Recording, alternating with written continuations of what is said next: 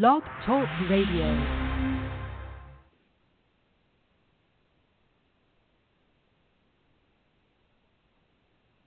An old Cherokee is teaching his grandson about life. A fight is going on inside me, he says to the boy, and it is a terrible fight. It's between two wolves. One is evil. He is angry, envy, sorrow, regret, greed, arrogance, self pity, guilt, resentment, inferiority, lies, false pride, superiority, and ego. He continued, The other, though, is good. He is joy, peace, love, hope, serenity, humility, kindness, benevolence, generosity, truth, compassion, and faith. The same fight is going on inside you and inside every other person, too. The grandson sat there and thought about it for a minute. Then he asked the grandfather, Grandfather, which wolf will win? The old Cherokee, Cherokee simply replied, It's the wolf you feed. Yeah.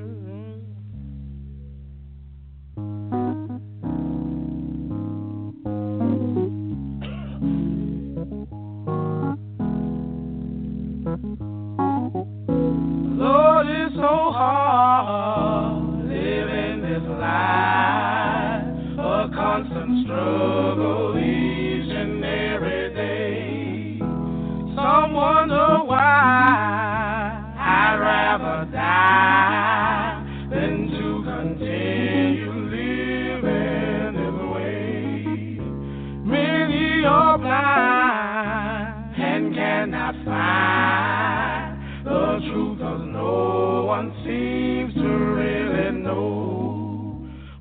I won't accept hmm, that this is how it's gonna be. Therefore, you got to let me and my people go. Cause I wanna be free, completely free. Lord, won't you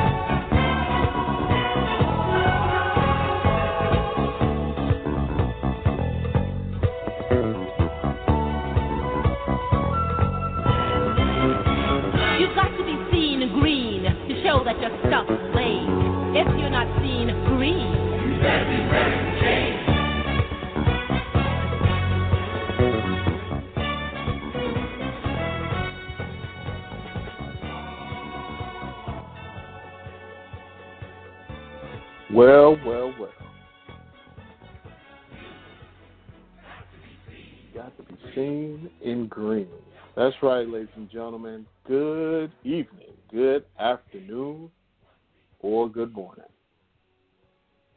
All depends on what part of the world you are listening. It is December 30th, 2020. Last Wednesday of the year.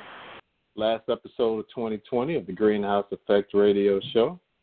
Oki, namaste, and welcome.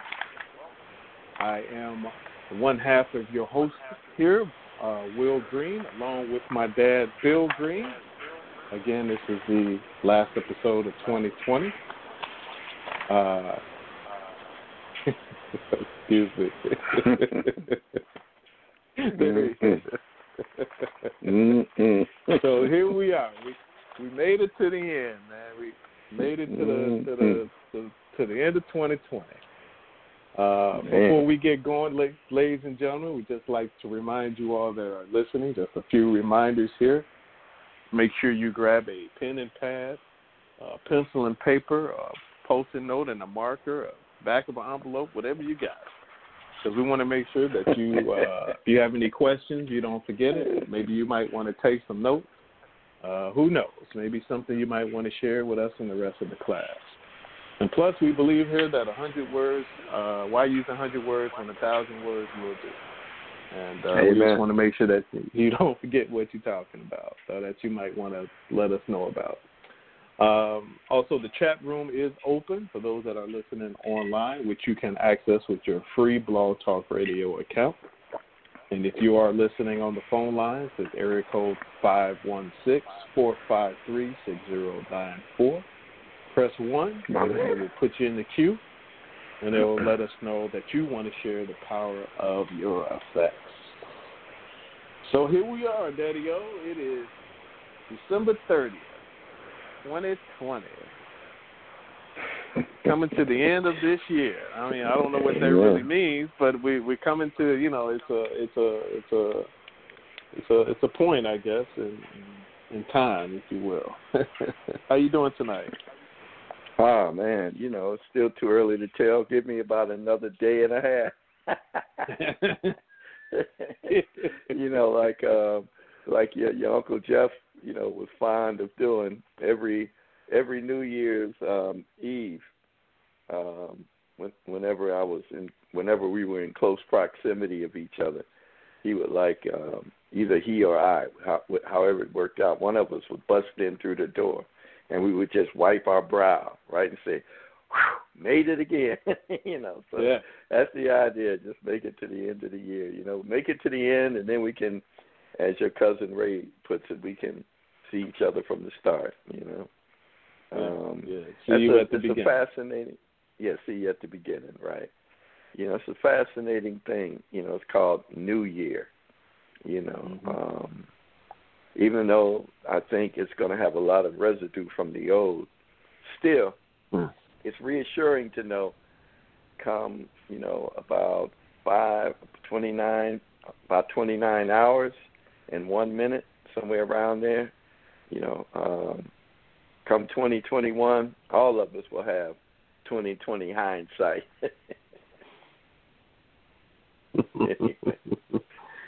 that hindsight. You know. Break that down because Yeah. you, you you you've mentioned that a couple of times. What what is Well, twenty that's twenty old saying. hindsight? It's an old saying. The old saying is, you know, uh, whenever I make a mistake or whenever, you know, some whenever there's an admission to a a, a, a a failure or something, you know, and then there's the critical analysis of the shoulda, woulda, couldas. You know, should have done it this way. I would have done it that way. I could have done it another way. And then the response is always, well, you know, everybody has 20/20 hindsight. You know, meaning we can always see from, you know, from where we are looking back with perfect vision. 2020 being perfect vision. We absolutely can see our mistakes clearly after they've been acknowledged. You know, but um so 2020 hindsight has to do with always an accurate assessment of that which is already come and gone. So that's the that's the short version too. Okay, okay, okay. no, that's the thousand word version, man. You know, I don't, I don't know how to break it down. You know, but what a No, what a that was what a what a phenomenal year, huh? Yeah, yeah. It has been quite a year, quite a year indeed. Uh, A lot of lessons, um, though. A lot of lessons. A lot of a lot of things um, that hopefully you know we caught. You know, um, a lot of things I think we realized we need to let go. You know, like I said, a lot of lessons, a lot of things that were, a lot of emotions, a lot of stuff. Yeah, and you know, sometimes you know it's a matter of um recognition.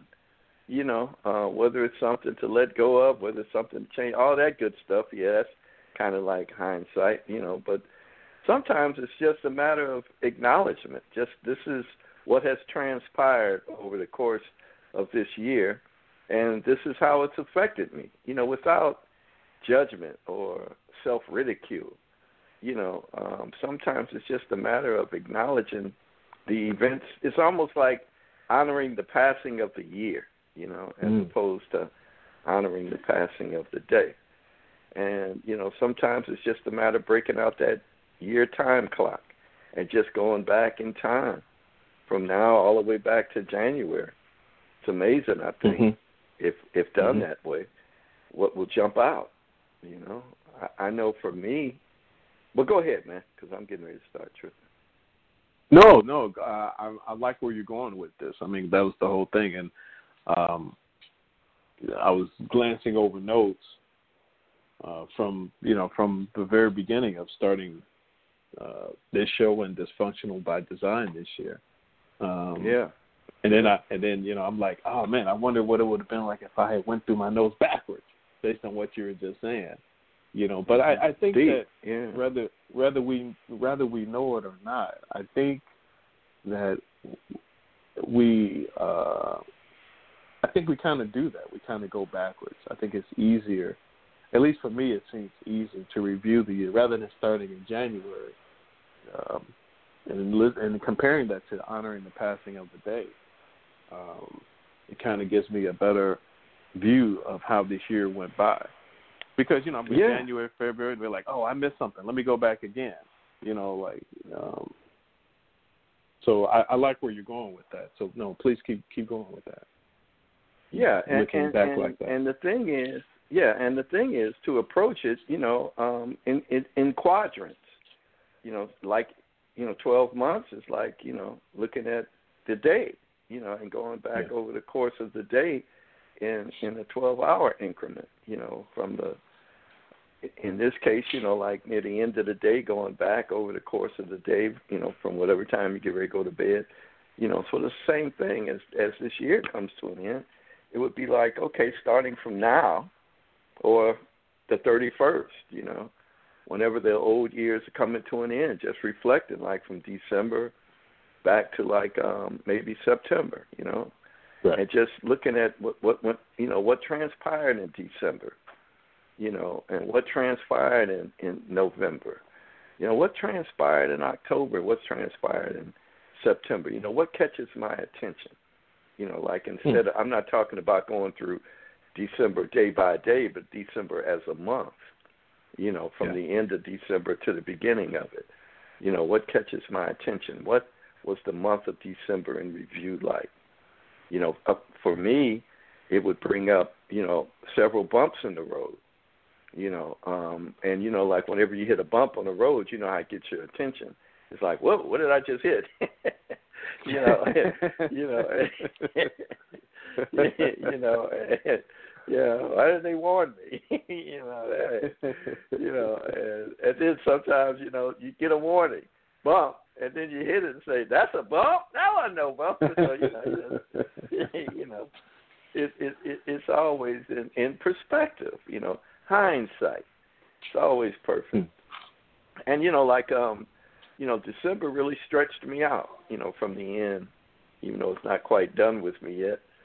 you know, all the way yeah. you know, to the beginning. But then, you know, like if I was to, you know, break it down into the year into months, you know, like the second six months had a very different energy to it than the first six months, you know. Um but then I would have to look at January and February or February back to Jan or even March back to January, you know, as its own um pre- preparation for Yeah. what transpired, you know, from um heck from September all the way back to March, you know, living in Austin.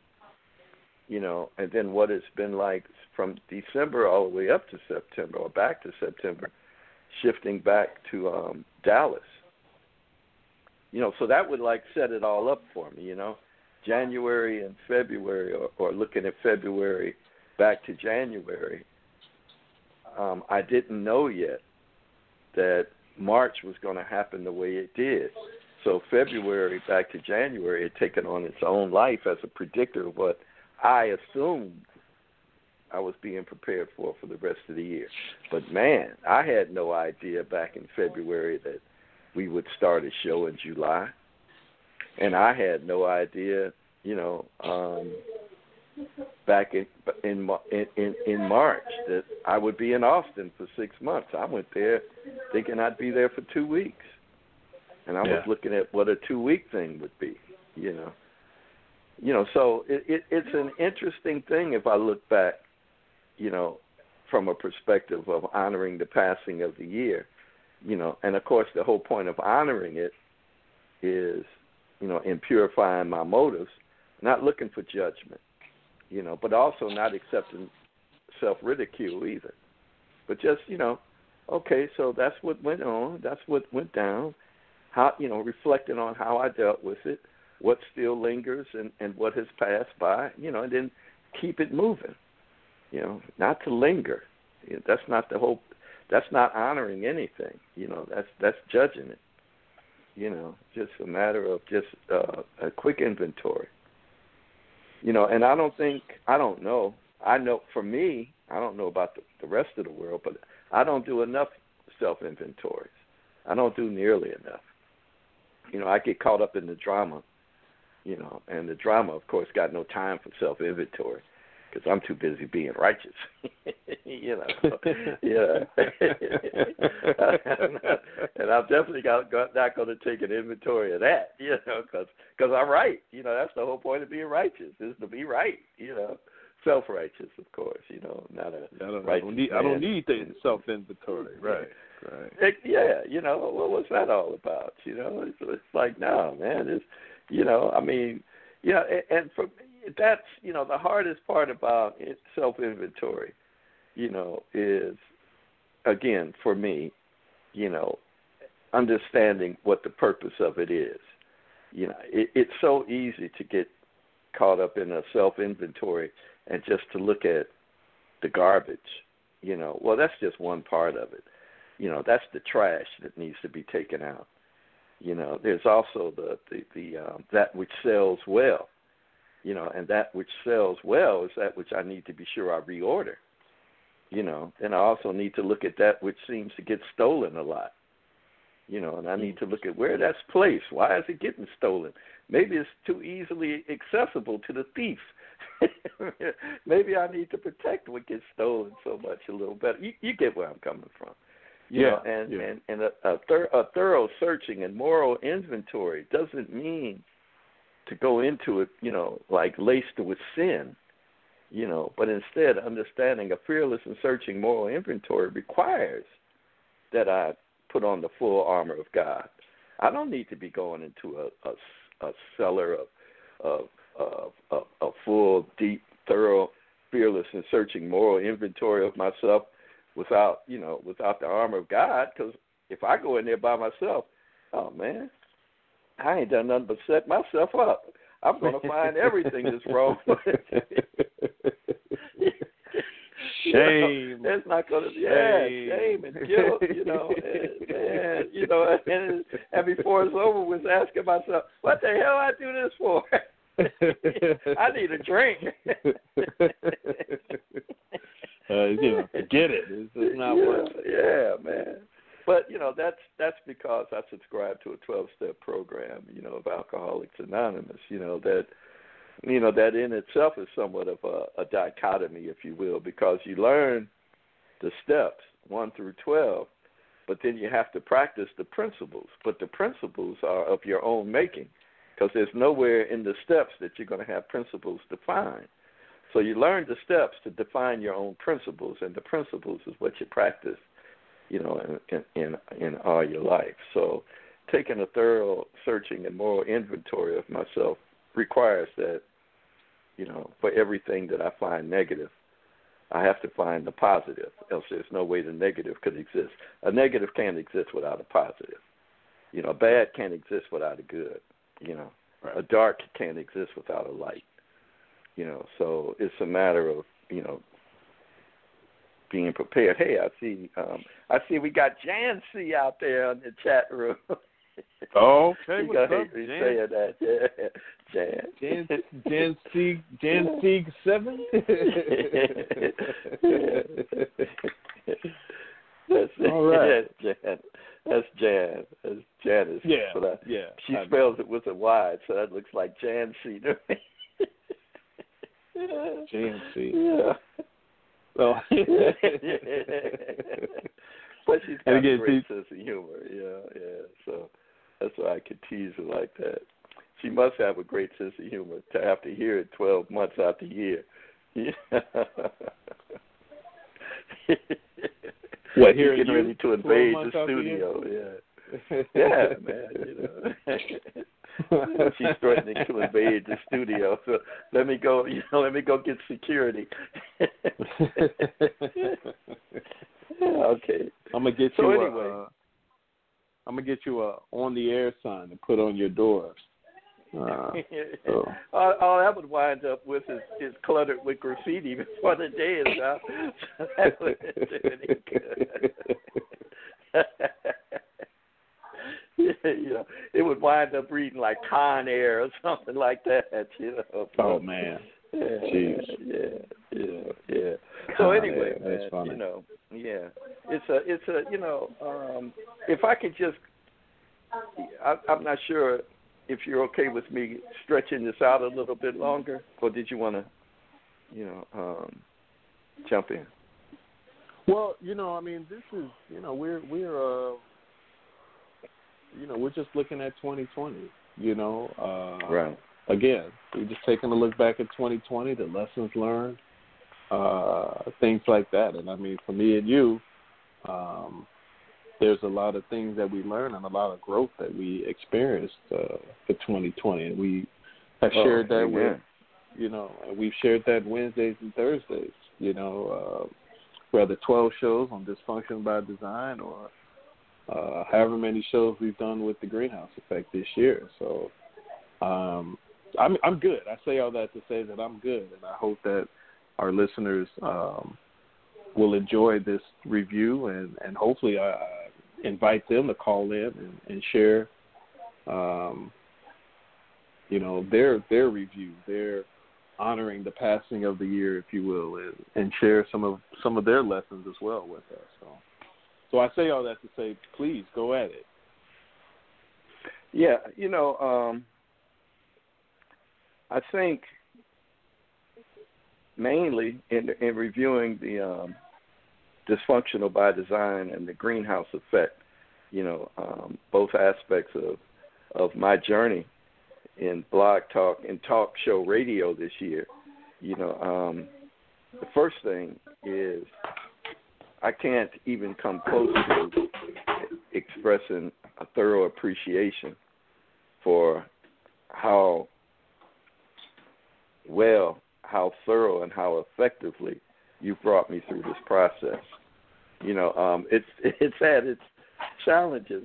You know, I'm talking about on a personal level, not challenges as far as you and I are concerned, but it's Okay, uh, okay. challenges Okay, as far as my own little fragile ego is concerned. and you know, I still think about the very first show. You know, and I was like, I was, you know, worked myself up into a frost for a whole week, only to hit on air and jump out there and wasn't no air to hit.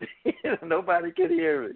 You know, and man, you know, like I think if not for you being there, if not for you being my uh, my EP, so to say, I would have crumbled, man. I would have I would have crumbled like a like an old box of cornflakes, man. I probably would have packed it in and said, "This is not for me," you know. But because you were there and because you held the fort the way you did, I was able to find my way back, you know, to the show without doing any more damage to it because you prepared me for it through you dealing with the many things you dealt with, and I just learned through observation and your experience that, you know, there's a way to fix it.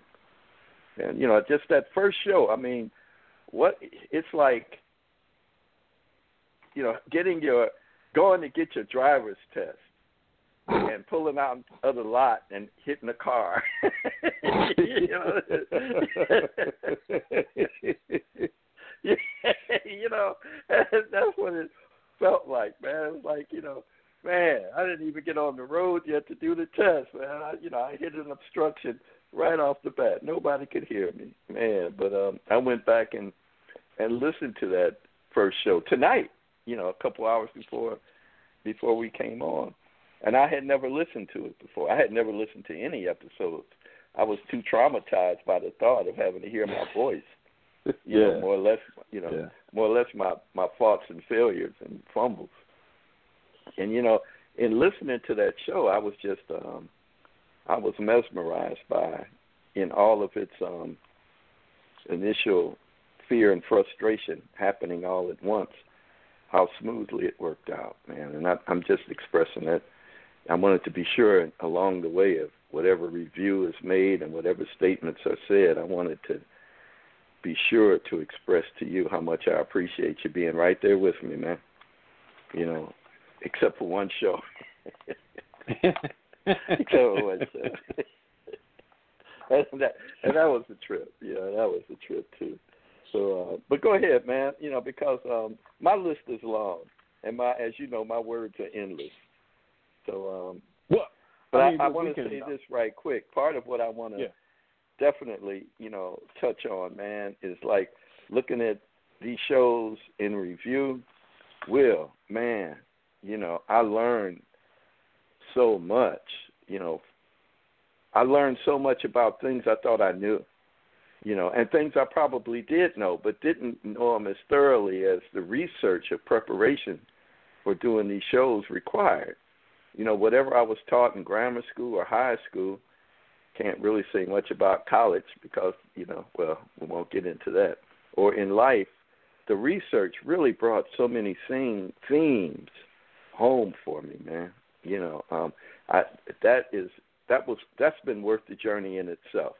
How it's required me to um get back in touch, you know, with my uh, with my skills.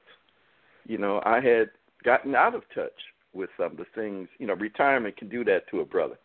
You know, I mean, since I've been retired, I learned how to slice meat at the deli in Walmart, but I forgot I forgot what it was. You know, I, I forgot what it was. You, and, you know, I Bill forgot the what it was. Butcher. To, yeah, man. You know, oh, I got I got I got some shots now. I got down, dude you know, I, I got down. Uh, you know, like man, I walk back to, I go through that Walmart where I worked every once in a while, and I just kind of, you know, take a moment of pride to see how many things aren't there now that were there when I was working the deli that I took pride in. You know, but anyway, Hmm.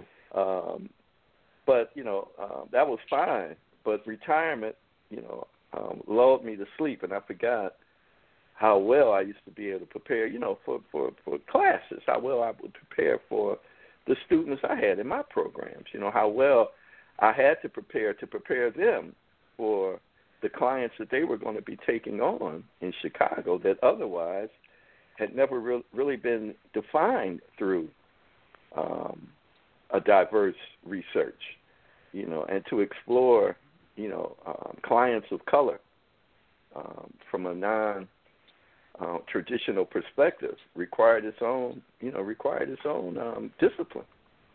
You know, and I, you know, and all that. I didn't forget it. You know, it just was. It went dormant, and this brought it all back for me, man. You know, it really did. I, it, this program has given me permission. You know, to give. um It's given permission to my voice. You know, and Mm. um, my my voice my voice, the one that speaks for my soul, had been, you know, muted for a long time, man. So again, Wow. you know, you've been very supportive of that process and very and very patient. Incredibly patient. you know, uh yeah, man. Uh, you know, like I wish I could meet a woman as patient as you. That's gonna require Yeah, a lot you of years uh, for that preparation, but you know. Yeah, it's too late now. Yeah, it's too late now. I like at that time, that time, you know, having. I mean, this has been a this has been a full journey. You know, I like to say, you know, that, you know, I've known you all your life, but you haven't known me all my life. But you've known me all your life, you know. So Right. it all balances out somewhere in there, you know. And from it all, man, you know, this has been a, a remarkable experience for me to share this time. Um, you know, um, well, at first it was Wednesdays and Thursdays, and sometimes Mondays. But to share Yeah. whatever time, you know, to share this time, whether it's you know one day, three days, it doesn't matter. To share this time, you know, uh, these couple hours with you has really been precious. Yeah, yeah, same here. Same here. I, I'm I'm just impressed, you know, that every week we're able to come back with something new and something different, and, Yeah, and uh, you Yeah. know, Friday Amen. Friday morning or Thursday night after the show, we're not, you know, well, what the hell, you know, you know, well, look, man, well, not you know. verbally anyway. Yeah, well, you know. But yeah, I, I think that's what that's where the years of experience come into play, you know. So, you know, I think you're right. Yeah, I mean, because we Um, bumped our heads, you know, in in, Yeah. in in our own private lives, you know, in our own relationship. You know, we bumped our heads, you know, uh two or three times, you know, um in as adults. I mean, two or three times. You know, I remember there was one time here. It was the last time, and that was what six years ago. Uh oh, so we're about due for another one. oh man, no, no, I think that was. I think that was it. I, I think that I was think, pretty yeah, much exhausting. I'm good. Me. I, I, yeah, yeah, I'm I good. know. I, you know, yeah, yeah, that I'm one good. took a couple years off my social life. You know, so yeah, um, you know, I'm, and, I'm and sure I tell Ray, you though, that that that show you did for a couple weeks, you know, in a row on the um on the fixed and growth mindsets and the emotional intelligence. You know, actually, I think we covered about three weeks, right? It Yeah. really, man, I mean, it really gave me so much in regards, especially to personal inventory. You know, Yeah. to um take a hard look at understanding, you know, the workings of me, you know, and to be critical when critical analysis requires it, but to also be self appreciative, you know, where, you know, the criticism of, of critical analysis doesn't require it. You know, that sometimes it's you know, in doing that that fixed growth mindset and, and emotional intelligence practice, I found out, you know, there are actually, even in a fixed perspective, you know, um, some things that I'm not flexible about isn't bad. so, you know, there's some things that I'm not flexible about. There are some things that are etched in stone that I don't ever want to do again or don't want to ever try for the first time. You know, and to deal with the temptations of that, you know, um, fixed approach. Uh oh. We got somebody new in the chat room. Well, new for oh, me. welcome. Yeah. I thought that was Nancy Pelosi for a second. No, I'm kidding. I'll have my glasses Let's- on. Yeah. Okay, yeah, there we go. Let's, let's keep them on. let's keep them there for me. I just put 'em on. Yeah, yeah. But I mean that that one show in particular, you know, uh really you know, really man, I mean that that that really had a, a tremendous impact on me. Yeah, it also helped me to go a little bit deeper into taking a look at America's mindset. You know, um, even though we did a show on America's mindset a, a few weeks ago, it allowed me to revisit it. You know, and the, and the, you know, like what does America believe democracy means to black people? You know, and to look at it from that perspective. What's fixed? You know, what has you know, is there any growth? And has there been any emotional maturity? You know, Mm. um, in, in in in looking at you know just that one dynamic of America's attitude, you know, regarding you know democracy for you know for people of color. You know, um,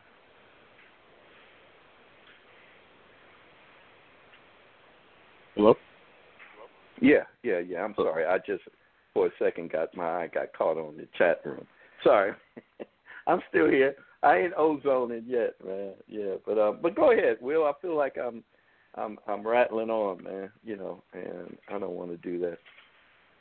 Well, you know, this is this is the time to do it. Um, you know, I think that in a year a, a year in review, you know, it's just a moment to just you know retrospect and look back on that. So um, you don't have to um, apologize, you know, or anything like that.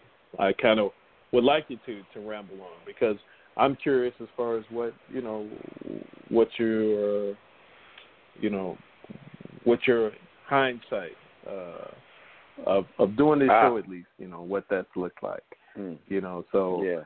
um, you know, first of all, I, I just want to say that um, you know I'm I'm just as uh, proud of you of uh, doing this and, man. and even just My man. coming on here, you know, and and and and doing this, you know, writing books is you know you've got three books already written. That's that's one thing, but uh, to to come on here and to open yourself two or three times a week, you know, and uh, you know it, it's a it's a lot, you know, to do that, and and then you took the time to listen to the show. I mean, I'm like, yo, that's awesome. How long you been trying Ladies to get me to do that, man? I'm not, I'm not, I wasn't even going to go there. I wasn't even going to go there with it. And I had no gentlemen. intention of it either. Ladies and gentlemen, let me tell you, if you've never really taken the time to listen to yourself talk, or you Mm. know, it it is it is a process. Um, Mm. you know, and, and I, I know some people are like, yeah, yeah, whatever, whatever. But I mean, you know, really, and I'm not talking about like, you know, how we used to, you know, how we leave uh, an intro for a voice message or something like that. I'm not talking about that. I mean, like this Mhm. right here, or if you, if you, if you know, if anybody out here gives, uh, I'm sure that if people out here give uh, talks and and things like that, I'm sure they take the time to listen to themselves if they prepare or whatnot. But it is it is a journey, and it, it is going to be something that you won't even expect um, when you start listening to yourself. And for an hour or two hours broadcast, it's Yeah. you know it it takes some mental discipline, yeah. and you took the time Yeah, to listen takes- to more than one show. Man, that's awesome. So I'm I'm I'm Well, glad that you eh, finished that you did it by the end of the year. So I'm I'm happy. Right. I'm- There you go. Very- yeah, because very- you do it all the time. proud of that. And I and I and I think I'm not. I'm, I don't think I'm stepping too far, or I'm not driving too far out of my line, my lane to say, you know. And I don't know. I, I'm just assuming. I just get the feel that that's something that that Jan does. You know that, you know, she does self assessment, and I bet she listens to, you know, um, um, listens to you know um, her projections. You know, her voice, you know, pro- projections as well. Listens to you know, if she's sounding like she's saying, you know, as I like Mm. to say, you know, because a lot of times we don't sound like we're saying, you know, and sometimes that's, you know, that's a wake up call. Wait a minute, I'm not, you know, I'm not sounding how I feel. So Yeah. where, where's, you know, where's how I would say this? Where is it? You know, and um, I, if she doesn't do it, I would venture to say she has. Um, you know, um, yeah, a person doesn't get articulate by accident. You know, um, that that that in itself is a discipline and a reflective practice. You know, you do it well. I mean, I've I've listened to you over the course of this past six months, um, and I'm not comparing it to, you know, your previous um, talk shows. I'm just talking about from my perspective of being actively involved with you over the six months.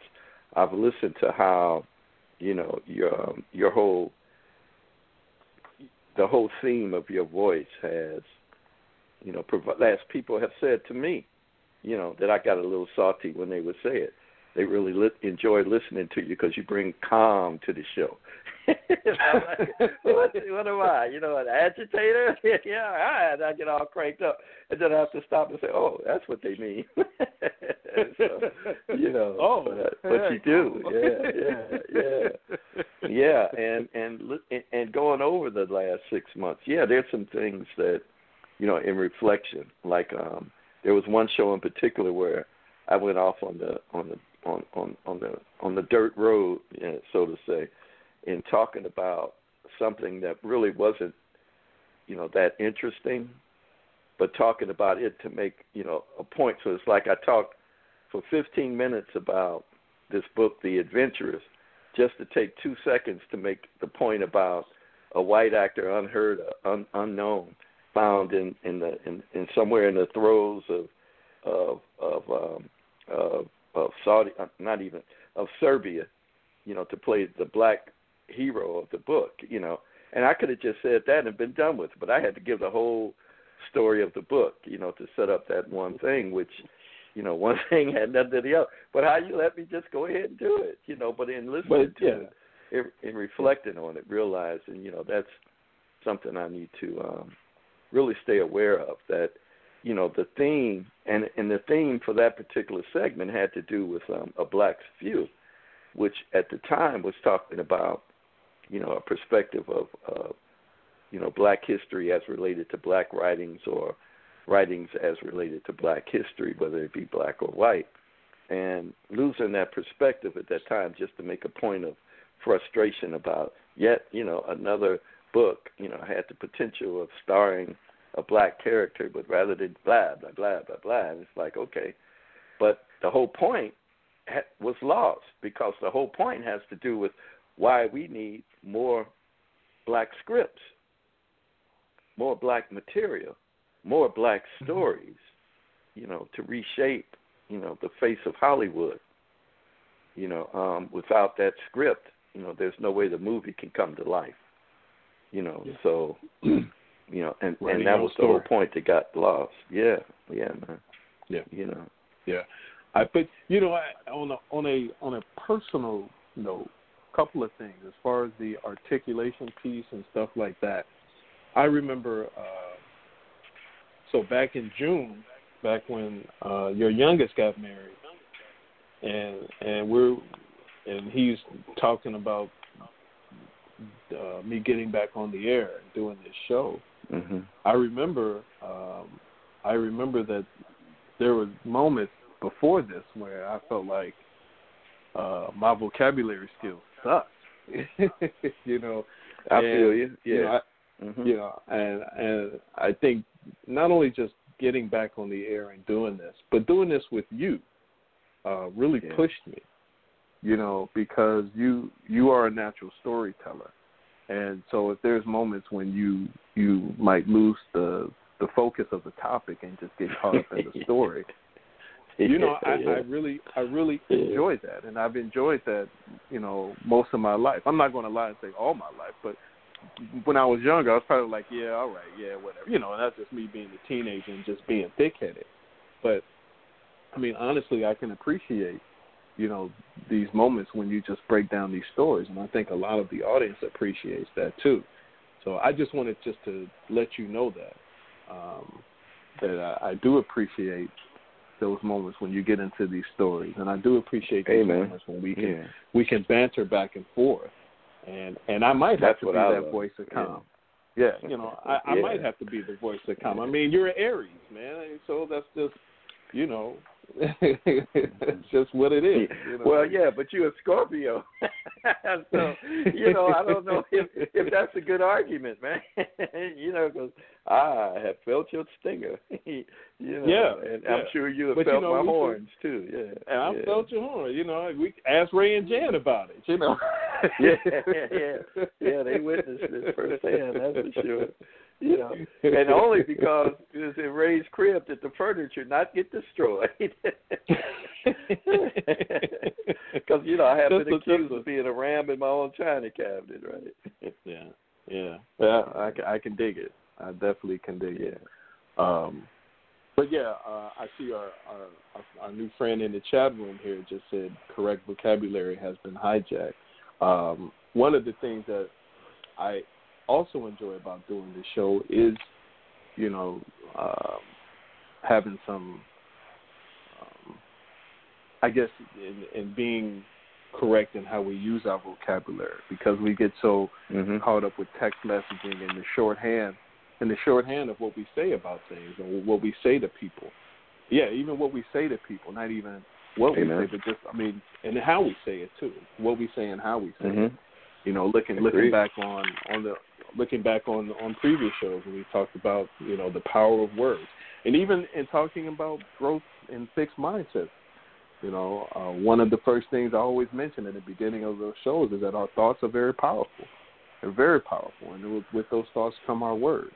But I think we've kind of forgotten that. Right on. You know, technology Yeah. technology is awesome, but uh, sometimes technology can kind of, um no, well, some pun intended, but shorthand us. You know, when we get shorthanded in, in our, yeah, in in our delivery on on on what we Yeah.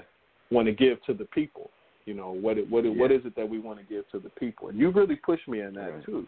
Uh, you know, as far as what I've learned in doing this show. You know, what message do I want to give? You know, and you talking about how you Yeah, had man. to go back and polish your skills of being a teacher. And I never really thought about this as being a teacher. I never really thought about Mhm. it in relaying a message to the audience. You know, um, and so that's really, really helped me out a lot.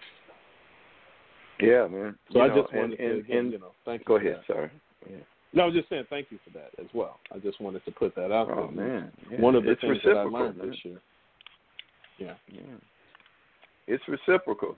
You know, um, I've gotten well I, I had I was a cut I had gotten used to, you know, um not even trying to find words that would ac- accurately depict what I was feeling. I would just cuss instead.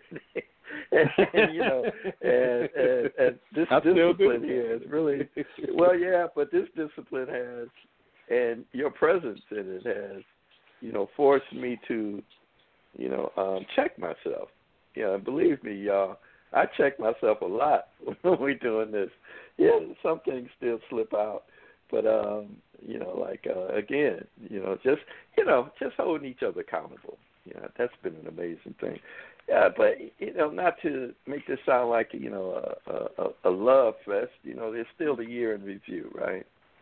And there are still things that are lingering, and looks like they're going to carry over to next year.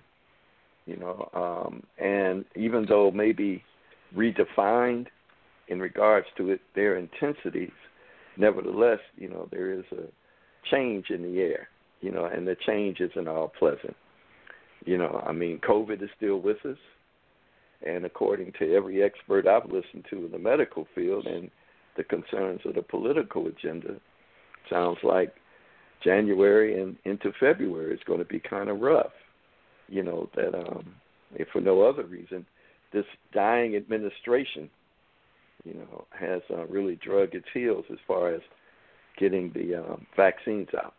You know, where they were supposed to by now at the end of the, this month have, you know, vaccinated, have allowed vaccines to reach, you know, 10 million people, you know, only, you know, a little over 1 million, close to 2 million, um, have been in fact inoculated. So, you know, there there's so much dialogue even in that regard, not just the slowness of the administration, but the concerns of the people you know, as to what this vaccine is all about. You know, uh, who is it going to help? Who is it going to harm? You know, has all have all things been considered, or is this something that you know um, has only been researched in a positive? You know, and I've heard people talk about this. You know, that only for a positive outcome has the research studies been done on, you know, white folks, so to say, and the negative um, side effects only studied through, you know, black folks, so to say. You know, and I don't know, you know, um, where the accuracy of it in a place like America, you know, would come into play. But I was listening. I found this this show, man, this program, not a show, really, it's a program, cable program called um, BCN, Black Cable News, man. You know, um, I, I couldn't believe it. You know, a black news Black News Network or Black Cable, something like that. I think it's BCN. Um, and so I checked a BNC maybe, you know. Um, but anyway, um, BCN I think. But I checked it out the other day, and it's supposed to be 24 hours, seven days a week. You know, Black News. And and so I was like, okay, because you know you've heard me harp on this for how long. So I turned it on Sunday, and they had my boy on, man, Dracula. you know, they had, yeah, you know, Mike, Mike, Mike Pence, man. And I thought, all right, so they're obviously talking about something else, and they just got his, you know, just you know, no volume uh, clip going, and no, it was him, and it was him talking and him giving some kind of speech. And I thought, okay, I'll come back to it. I came back to it about 15 minutes later. He's still talking. I said, man, what's up with this? You know, I don't, I don't need, you know, this man invading my, you know, Black News Network. And came back a half hour later, and he was still talking, and I think it was on a loop. So I thought, all right, obviously Sunday's not a good day to be checking this out. So I checked it out again Monday, and when I turned it on, it was this uh, this female, this woman from um, a doctor in uh, South Africa. You know, she was a woman of color, uh, but South African. You know, South Africans taught me that. You know, regardless of the color, they're South African. And she was talking about the fears that South that Africans had as far as the coronavirus um, um, vaccine was concerned, because as a people they were concerned about how it had been researched. And I thought, ah, see, we're not talking about a segment of the population like in America. We're talking about a whole population like in Africa, you know. And I thought, well, that definitely has some some credence, you know, to pay attention to. So when they're addressing it, they're addressing it as a nation, you know, not as as you know um, a certain segment, you know, of the population. But the concerns, you know, through their own through their own kind of experiments that have been done in Africa on Africans, you know, the concerns still kind of touched on, you know, the various um, um, social groups, like who you know, like the the higher class, middle class, lower class, and you know what obviously fails to reach the lower class is good health care, you know, and and so the things very similar. Nevertheless, the concerns are very real because if we don't, if they, we meaning they, don't find a cure that helps, you know, the um, the impoverished, then all the impoverished are going to do is reinfect the nation. So it's like no, this this particular drug in its experimental stages is is meant to help benefit the entire population. And I'm not sure if that translates very well in America.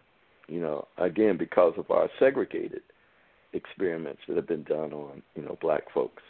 You know, black right. men, black women for various different reasons, not just the Tuskegee, you know, um, institutes experimenting on black men regarding syphilis, but many of the other archaic types of um, experiments that were done on black women, especially black female slaves, in regards to um, the early stages of childbirth and you know how to how to reconstruct pregnancies and you know just that archaic approaches that you know practicing it on black folks is like practicing it on you know guinea pigs you know, there was no consciousness around that.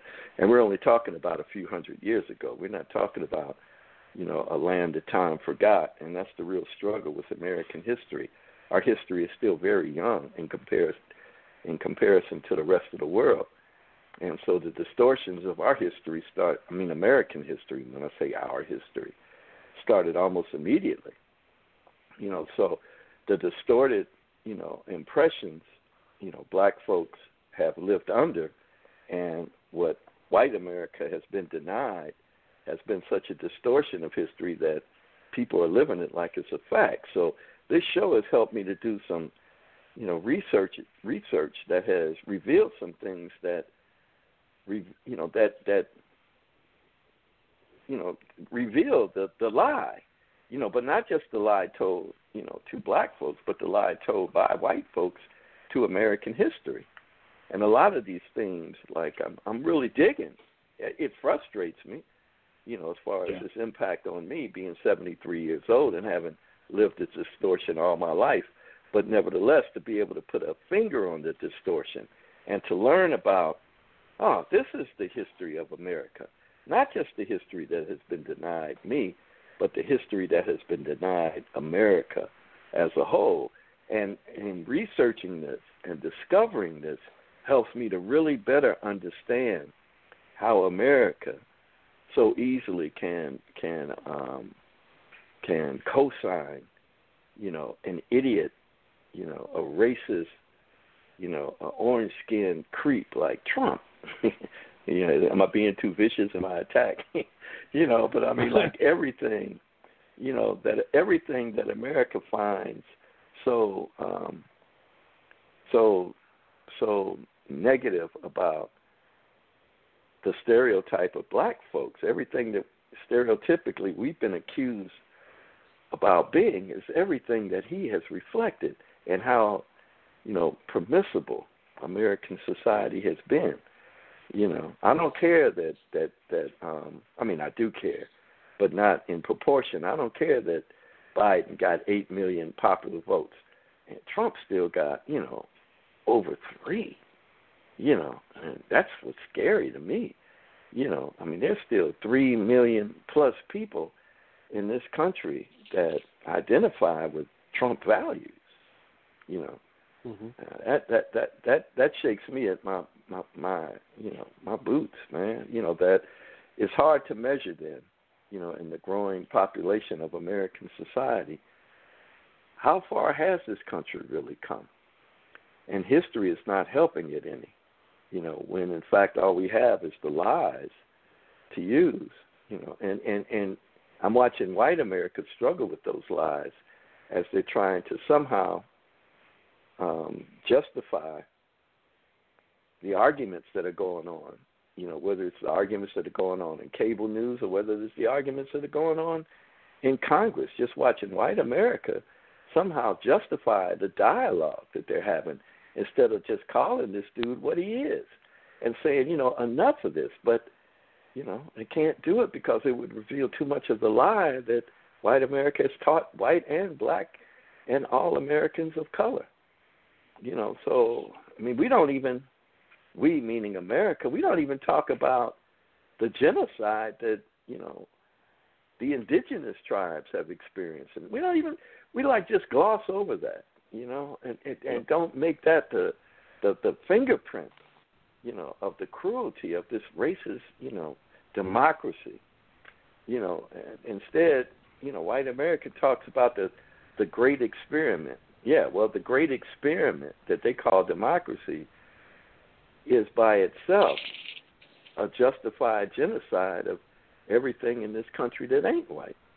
You know, which is which is so odd when you think about but they're not even the original inhabitants. So they've just been a conquering race that, you know, has um has sold a lie. You know, that created this this dude, you know, that has made money hands over fist in the four years he's been in office. You know, and and going out making even more by selling, you know, by selling these people who follow him blindly on the idea that whatever money they contribute is really going to go to his just cause to reverse the election. That's money he's pocketing. He doesn't even have to give an account to anybody. That's money that people right. are just sending him. This man, you know what he's doing. I know what he's doing. He's covering his ass, man. He's just putting enough money in the coffers so when when when when justice comes after his ass, you know he's gonna be able to pay for whatever defense he's gonna have to come up with, man, to stretch this out. This man don't want to step out of the White House because he knows that there's something waiting for him that's going to complement his skin tone. And I'm not talking about white. I'm talking about orange. so anyway, so this um, has been an amazing experience for me. Go ahead. Hey, there's Artie. I was just, I was just, hey Artie, I was just uh thinking about um how uh how can I put this? In in in looking at the mentality of America and growing up in America, um, and looking at even growth and fixed mindsets and stuff like that. So, like, I I recall like working one of my early jobs as a manager, and like uh, the fixed mindset was as a manager or even as a parent, like you're never mm. you're not wrong, or you shouldn't admit mm-hmm. that you're wrong. Right. You on. know. Uh, yeah. You know that that you should uh you know how I don't even remember how to how to do it, you know, but that you know that you you shouldn't admit that you're wrong because it makes you look weak. You know, it makes you look incompetent. Mm-hmm. And and you know, I think now we see where if you keep that lie up, you know, what do we say in one of our early shows? If you keep telling the lies, eventually the lies are going to become the truth. But Yeah. unfortunately, these these truths aren't truth. And as much as they continue to lie, or as they continue to try to change the rules as they go along, you know, cutting the nose to spite the face sort of stuff, um, it's not working. You know, and Mhm. um, you know, it, it, eventually, you know, the, um, you know, with with this dude in office, you know, he's he's just continued those lies and those, um, you know, but now it's it's uh it's kind of this awakening, if you will. I think you know, you, we talked earlier about a lot of retrogrades this year and a lot of things that are are happening this year, Yeah, going and going yeah. into next year. You know, Right. um, you know, it's not like when we wake up January first in 2021, we just gonna wake up like, uh, oh man, that was a crazy, crazy freaking dream or crazy nightmare. You know, Right. and everything's gonna, you know, um, I mean, it's, I don't, I'm kind of losing my thought here, but you just made me think about just these early years I had and and, and not and and just perpetuating the lies just to save face. But eventually, those lies just continue to build up, and it just looks like that's where we're at now when it comes to this government. Yeah, it, it's the convenience of the lie, you know, um, and and most lies in their own convenience, of course, are being told because the truth is too difficult to bear, you know. And and if I can perpetuate the lie long enough, I don't ever have to worry about being confronted by the truth. You know, it's kind of how addiction be how addictive behavior works. You know, um, I can you know live my life for so long that I no longer have to worry about separating fact from fantasy. I just start living the lie as if the lie is the truth until the lie runs out.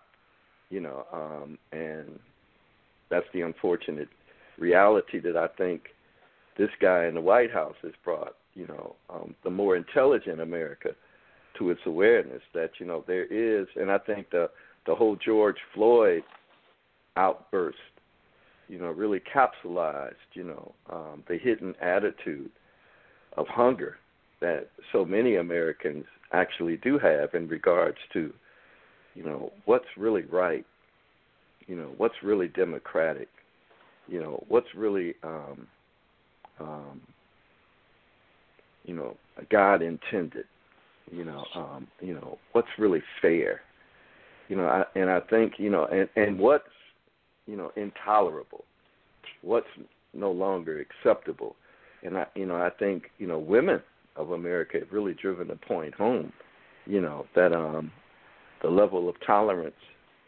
is no longer acceptable as an option for endurance. It's like no forget tolerating this. It's time for this to change.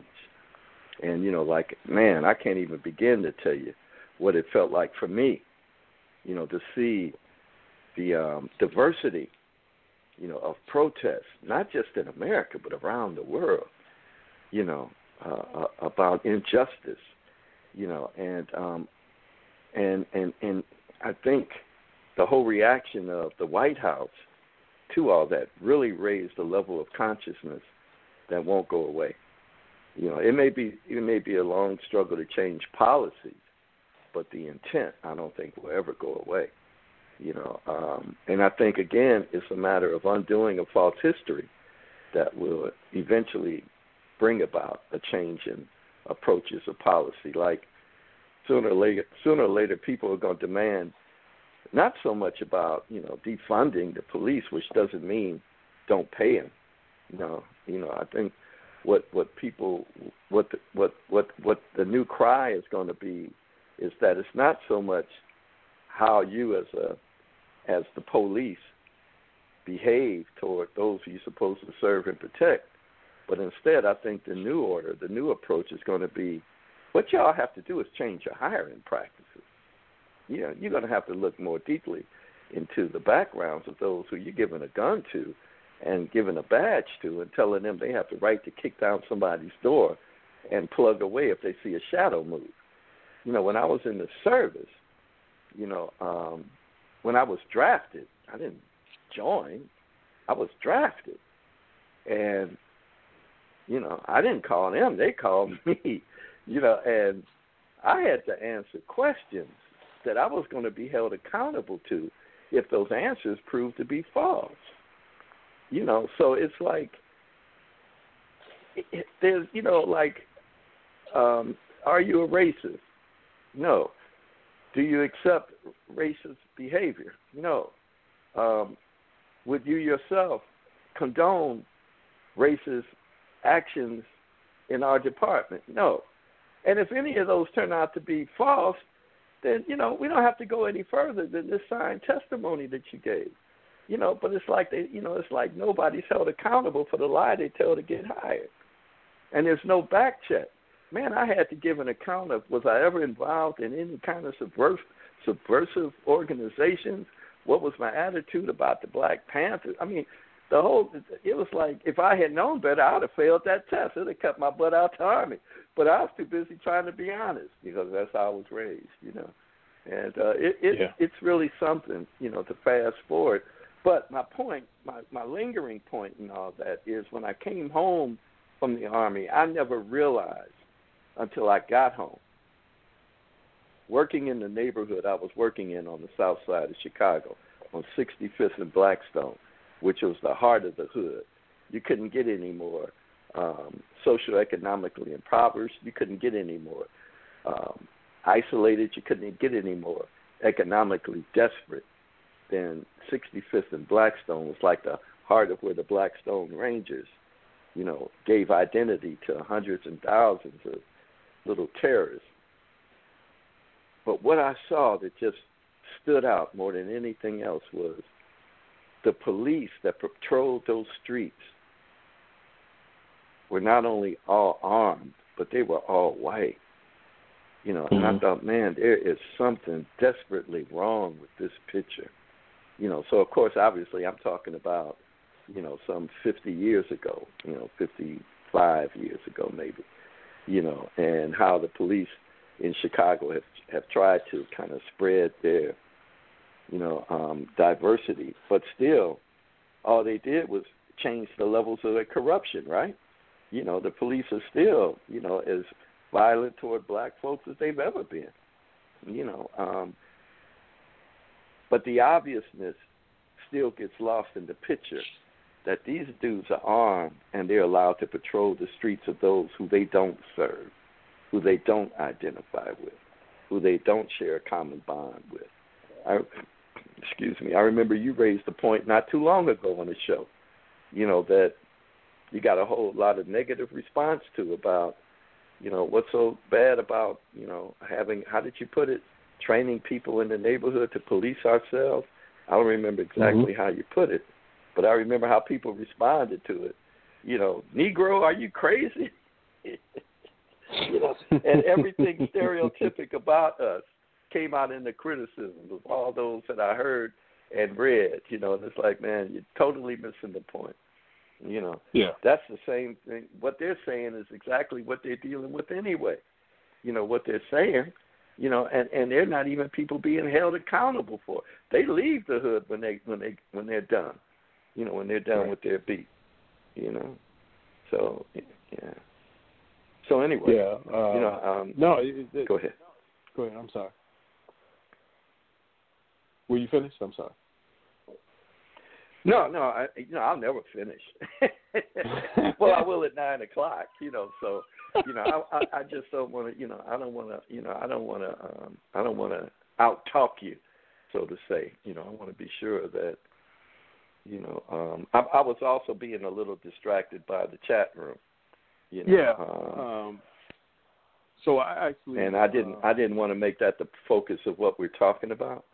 You know, so I apologize for kind of giving some dead No, air there, I- man. So go ahead. I I appreciate I I'm uh, uh, kind of appreciating the um, the things in the in the chat room here. Um, hmm only because these are things that we we've touched on before, and you know uh, it is the um, this is a part of um, what we're dealing with right now. You know, in America especially. Um, you know, a lot of people have their points about Trump, and it says, "Oh, but he's done these things, and he's done these good things. He's done this for America, and he's done that."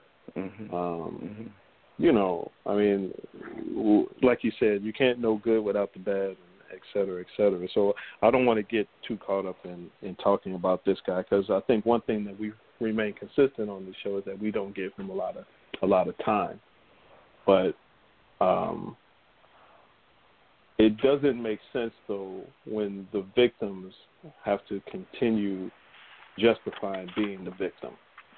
Uh, it doesn't make sense when children can get cut down by the police and the, there's no accountability.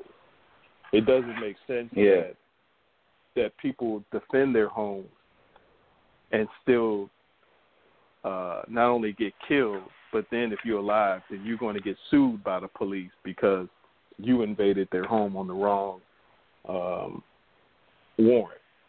You know, Mhm. um, and all these other things that I'm not going to go down the list.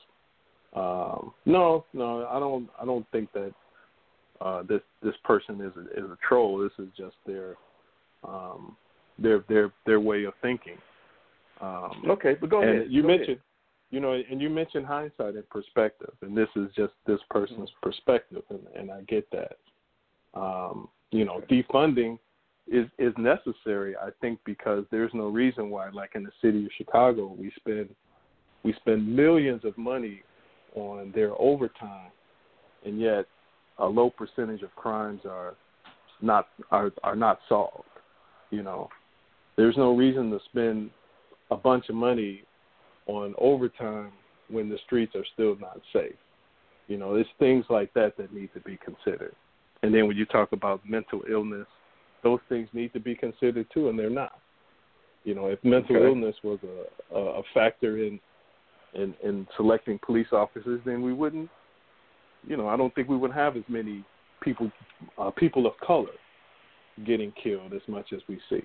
But uh, I was just just I was just looking at the chat, and and uh, I just wanted just to give that little bit of. Um, I just wanted to add my two cents in as far as the dialogue in the chat room. Um, but Okay. uh, yeah, right on. yeah. Yeah, all right, fine, great.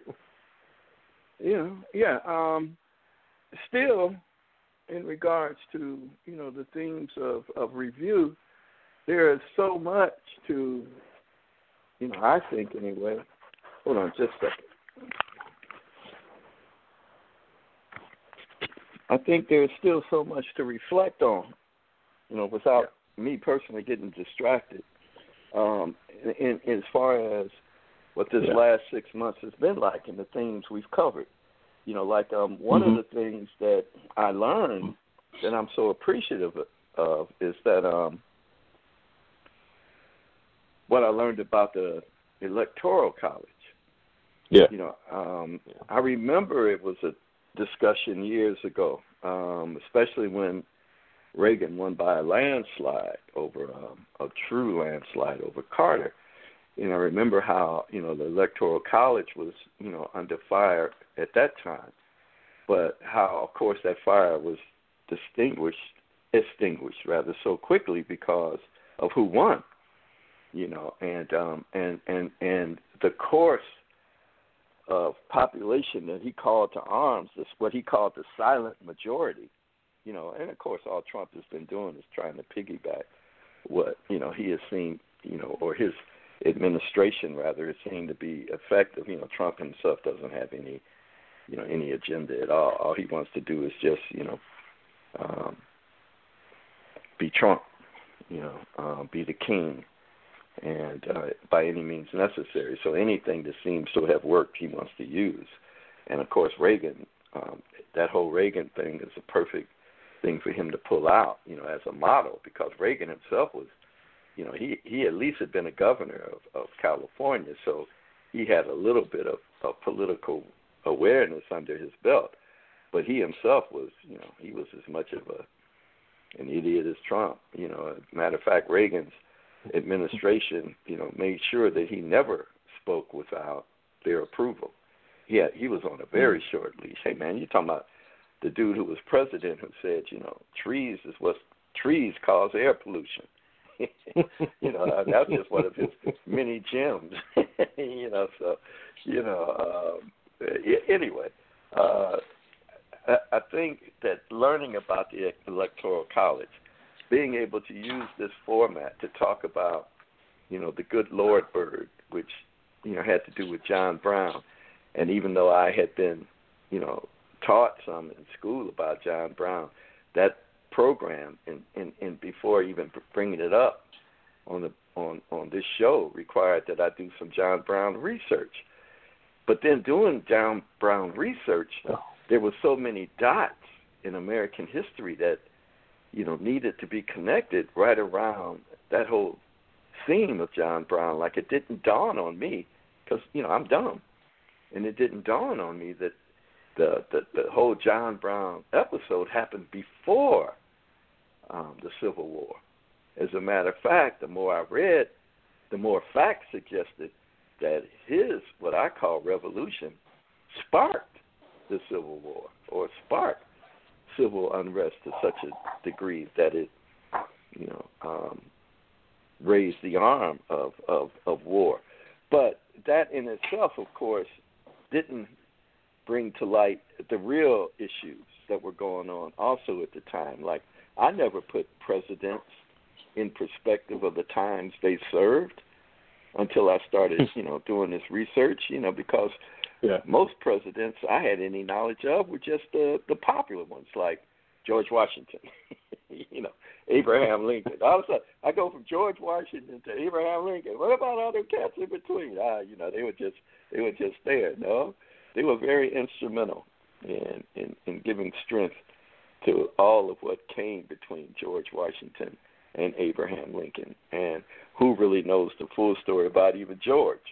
You know, but then you, you what, how far do you have to leap before I get before I how far do I have to leap before I get to the next popular president? You know, for me, you know, for me, you know that wouldn't happen until um, uh, John Kennedy came into the you know into the foray. You know, yeah, I know Teddy Roosevelt and and Franklin Roosevelt and Harry Truman, you know, are kind of held up, you know, and to some degree even Eisenhower, you know, but not for me. Not as you know, not you know, this little black boy was trying to understand what his purpose was in America. You know, John Kennedy was the last time I had any interest in American politics. It died when he died, and it wasn't, you know, and I had, matter of fact, people would ask me, you know, why don't you vote? I'm saying because I'm hoping that not voting will cause the next revolution to come. Like I'm gonna jump out there with a gun and go to battle, right? You know, but anyway, that's what I wanted to believe. You know, I wear my afro like my armor, you know, uh, back in the '60s. But really, it was just that I lost interest in a dying idea that I just didn't see its value in, as far as Black America was concerned. Um, I saw a lot more value in the themes that would come into part, come into play in, in the '60s. You know, the themes of Black consciousness, which has a lot to do with why I have such a negative attitude, you know, uh, uh, about the, the costuming. Yeah, and it's you know it's my judgment. I'm taking full ownership of that, and I'll take all the rocks that'll be thrown my way for saying this. But you know, um, in the '60s, there seemed to be you know so much of a, a statement about you know, um, culture and and race, you know, and who we were. You know, I mean, our music reflected it, our food reflected it, our dress reflected it, you know, our hairstyles reflected it. You know, everything was about the coming era of black consciousness, the shift from being Negro to black. But now it's like becoming costume, you know, uh, costume yeah. approach and costume you know, um, um, uh, fashion, you know, statement of who we are, mm-hmm. and and you know, and and and that's not you know, even though it sounds judgmental, it's not to say that it's good or bad. It's just such a conflict and a contrast for me and the themes that have shaped me. So when Obama, you know, came into um, came into view, it re-energized my interest in American politics, and this show has brought all that to life again for me. And I guess that's the point I'm trying to get to. To read about John Brown led me to read about Dred Scott, which led me to read about Manifest Destiny, which led me to read about you know Polk presidents like Polk, presidents like you know um, Jackson, you know Andrew Jackson, you know Johnson, you know um, presidents like Harrison. You know, it, it it helped me to understand what you know what the what the Whig Party was about. You know, and, and you know things that I kind of had a little bit of an understanding of through memory about what social studies or was trying to teach me, you know. But this show has really, you know, given me that that that wherewithal to understand, you know, the American history I was never taught. And what it's helped me do is connect the dots, so I can see how, from the Electoral College all the way up to now, and the issues we're dealing with right now, how the Electoral College and its design so connects to this racist behavior of trying to, you know, um, um, counteract the, the vote, you know, and white people in, in dealing with this vote suppression are only getting a taste of what black folks have dealt with for 400 years, you know, and Mhm. and and and to but to see how the how the how the dots of history so connect, they're not random you know, but it is it's brought white America to its own um, decisions about where it wants to go with its consciousness. You know, and you can't hide this behind, you know, false politics anymore. This is overt. This is no longer covert. And this is white America having to take accountability for itself. But black America has the responsibility of not being lulled to sleep while that process happens you know, and unfortunately, we still are pretty much behind the time as far as our, you know, politics are concerned. I mean, like you take a, you know, a, a, a Kamala, um, um, wow, my Kamala. mind, Harris, yeah, Kamala Yeah. Harris. You take her off the Senate, and what happens to black female senators? You know, um, you know, it, it, it's, you know, what, thir- only 13 black U.S. senators over the course of like 200 years, you know, um, that that's appalling. But it's not something that is put out there. Then you have a Tim Scott, you know, this brother Republican in South Carolina, you know, who I'm sure has a strong allegiance with Clarence Thomas, you know, um, and and we as as black folks are acting like we're okay with that. No, you know, there's something that it, it, if there's never been a time, you know, politically, educationally, um, from a healthcare perspective, um, economically, if there was ever a time we need to have some type of black perspective as presented by, let's say, a black news show, you know, that brings all the people in for interviews and, and lays it all out there as far as what's really going on in the in the black community spread out across America, not just the socioeconomically impoverished black communities, but the integrated black communities, the diverse black communities, you know, the black states that have, you know, some black populations regardless of the number and, and, and what effect does politics have on their, you know, on their um, rights to existence you know, there needs to be this constant talk, you know, this constant talk, you know, this constant consciousness raising, this constant voice that has otherwise been muted for so long that just continuously drives the point home. You know, there was a time when there were many black voices, especially during the stretch of time in the 60s but it seems like Reverend Al is being stretched out too thin, you know, and um, and the handful of, of politicians that have been popping up since George George Floyd um, debacle. You know, it's just been amazing to me to find out there are so many young black politicians that I should know by name, and I shouldn't happen to accidentally discover because of a soundbite on a white cable show. But if I don't have that show on, I never would, even though these names exist. Hmm. So I thank you know this time spent on this show, you know, to to have these um, epiphanies. You know, really, though, it, it, it's been epiphany making, I guess, but it's been more more of a serendipitous experience.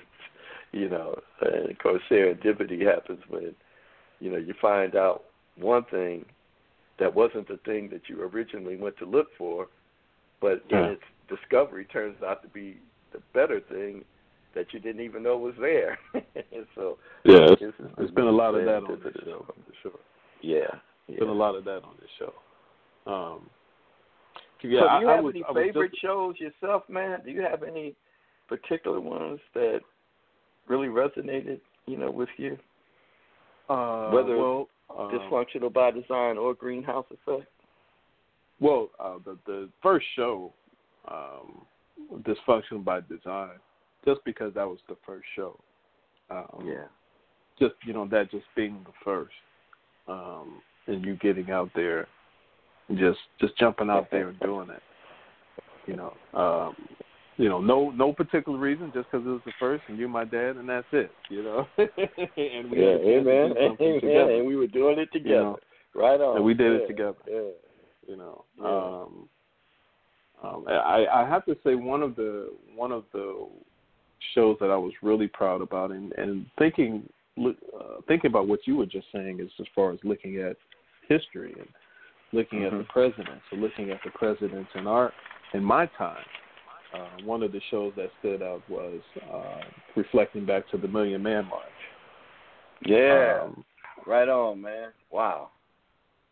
Yeah, and and and having this moment of, you know, uh, going back and looking, being a part Mhm. of history, but not, but not really, really fully understanding how it came about, you know, or why it happened. hmm I mean, I remember being, you know, I remember that time, and we, me and Maurice Mhm. and Jeff, and uh, I think I think Pastor came on, and we were, you Mhm.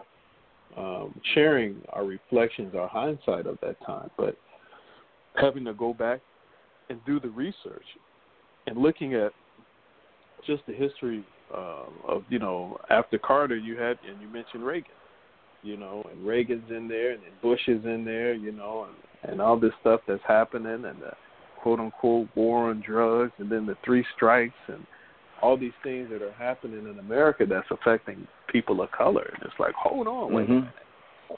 And, you know, I really didn't Yeah. see it from a bigger picture like that back Right. then Gotcha. in ninety in Right. ninety five. You know, but having to go back and do the show and reflect on that, um, you know, really just kind of opened some things up. Like, wow, you know, it really just made me great. It just gave a greater appreciation for being a part of that uh, movement at that time, the Million Man March, and having this Mhm. platform to share that experience. Um, and even with you and talking about your experience in the 60s and then us in this time in the 90s, you know, and going through that. Um, but then it, it was a lot of emotion involved too, because then I'm like, man, so here we are in 2020, and we're still singing the same songs. You know, we're still trying to figure out how we, um, how we can change things here in America. You know, how we can give voice, how we can give ourselves a voice, and not have it turn back on us and make it sound like like we're just crying the same song. You know. Yeah. Um, Yeah, in part. Yeah, it would sound like that. That's how slow Yeah. progress can be. You know, Yeah. that is no guarantee that one generation is going to make such a major shift that the other generation doesn't have to pick up the stick. Yeah, it can. But I'm thinking about that show though, man, from a different, somewhat slightly different perspective. Yeah, you were what, like 25 when you did the Million Man March? uh, yeah, 23, somewhere around there. 23, 24, 24, 20, yeah, something yeah. like that. same age as John Lewis when he spoke, you know, at the um March on Washington in '63 or whatever year, six, I think it was '63. But anyway, to hear you know, 25 years later, that perspective, you know, that you and Jeff and and and Mo, right? That you all Yeah. shared on, Yeah. on on and then Jay Pastor came on. But you guys shared that. You know, see that's the difference right there.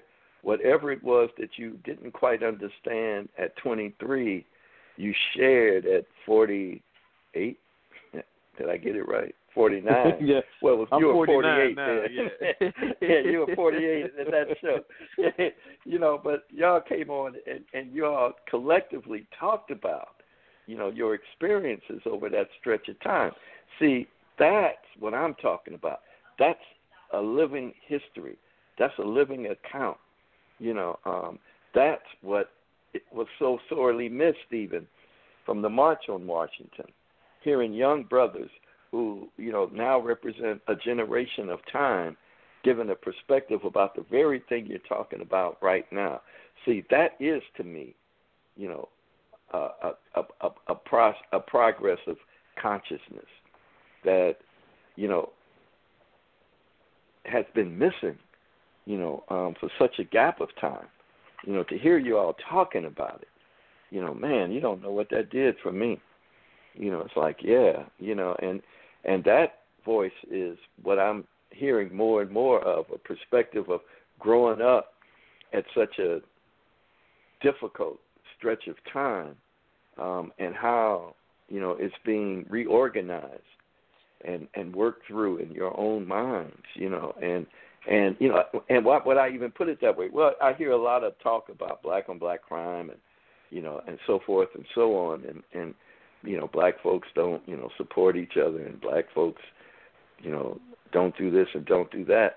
But then i listen to like you guys and i take a i take an inventory of my own family and i don't know any of that you know. I don't know anybody in in my own sphere of of culture and influence that delves into black on black crime. I don't know any of those within my circle who don't support themes of, of, of black consciousness, awareness, and you know, I don't know, you know, any of those, you know, that um are so, you know, blind to what's going on in society that they aren't willing to sit down and have dialogue about, you know, that aren't I don't know any of those who aren't politically aware, you know, uh within, you know, my sphere of influence anyway. You know, so I don't have that perspective and, and what is so re so encourage re encouraging for me is the perspective I do have.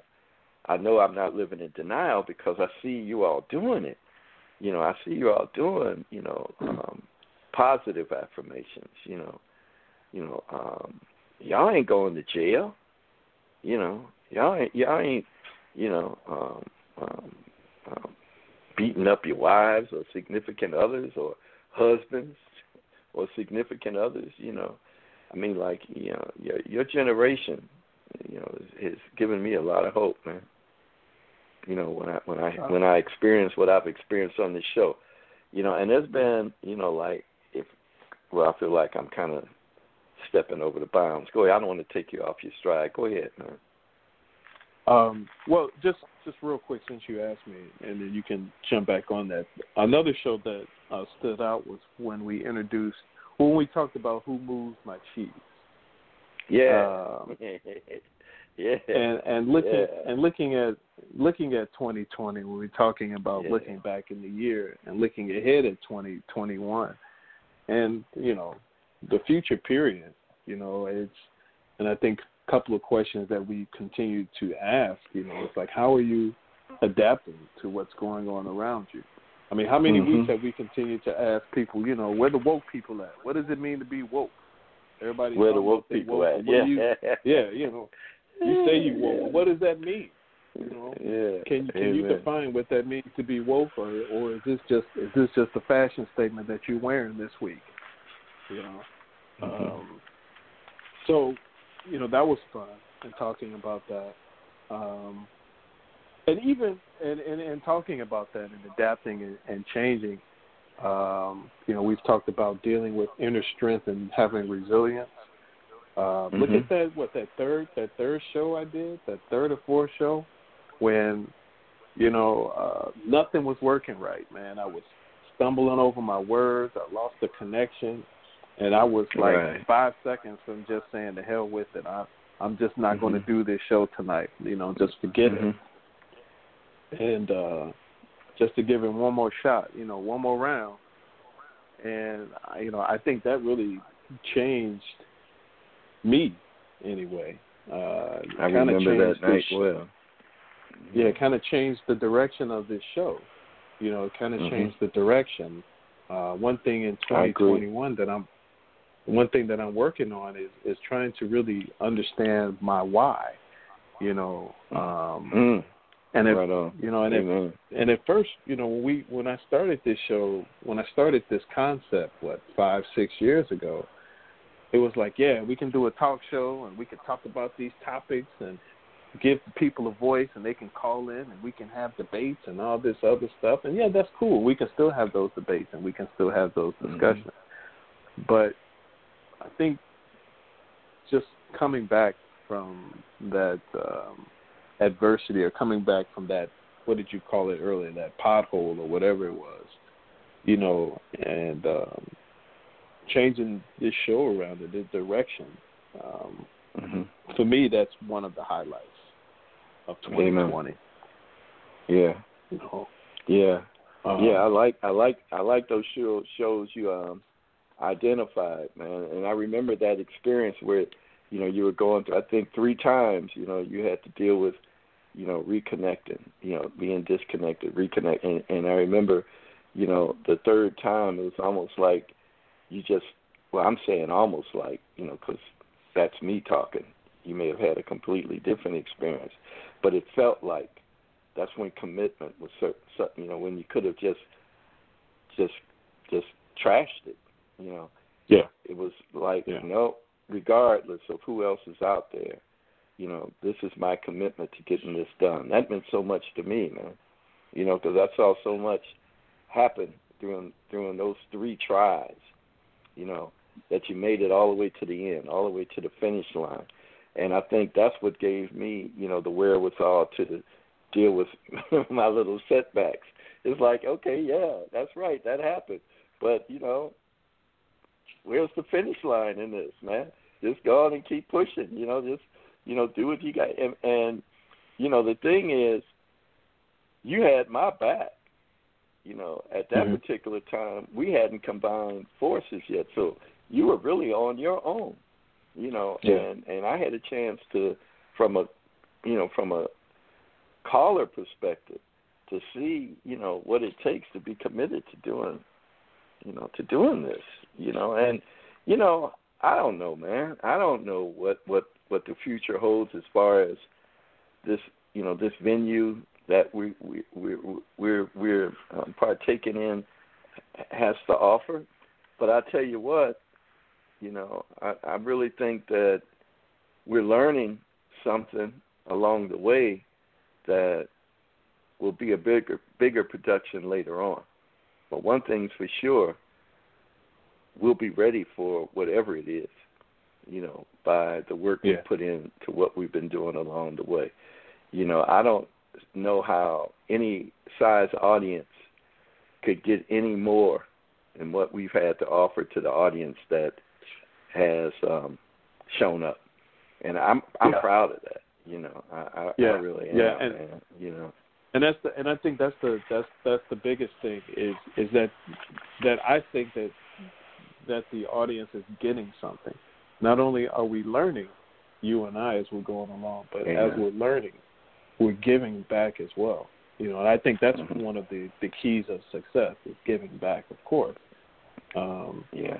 you know and and i think that was one of the first questions you asked me when i kicked this back off like what do you what do i want to give the audience what do i want to give the people Yeah. you know besides besides just a voice for people to banter and argue back and forth you know this ain't jenny jones or or uh jerry springer you know what i'm saying so you know what i'm saying you know, you know what you mean. I know what you mean.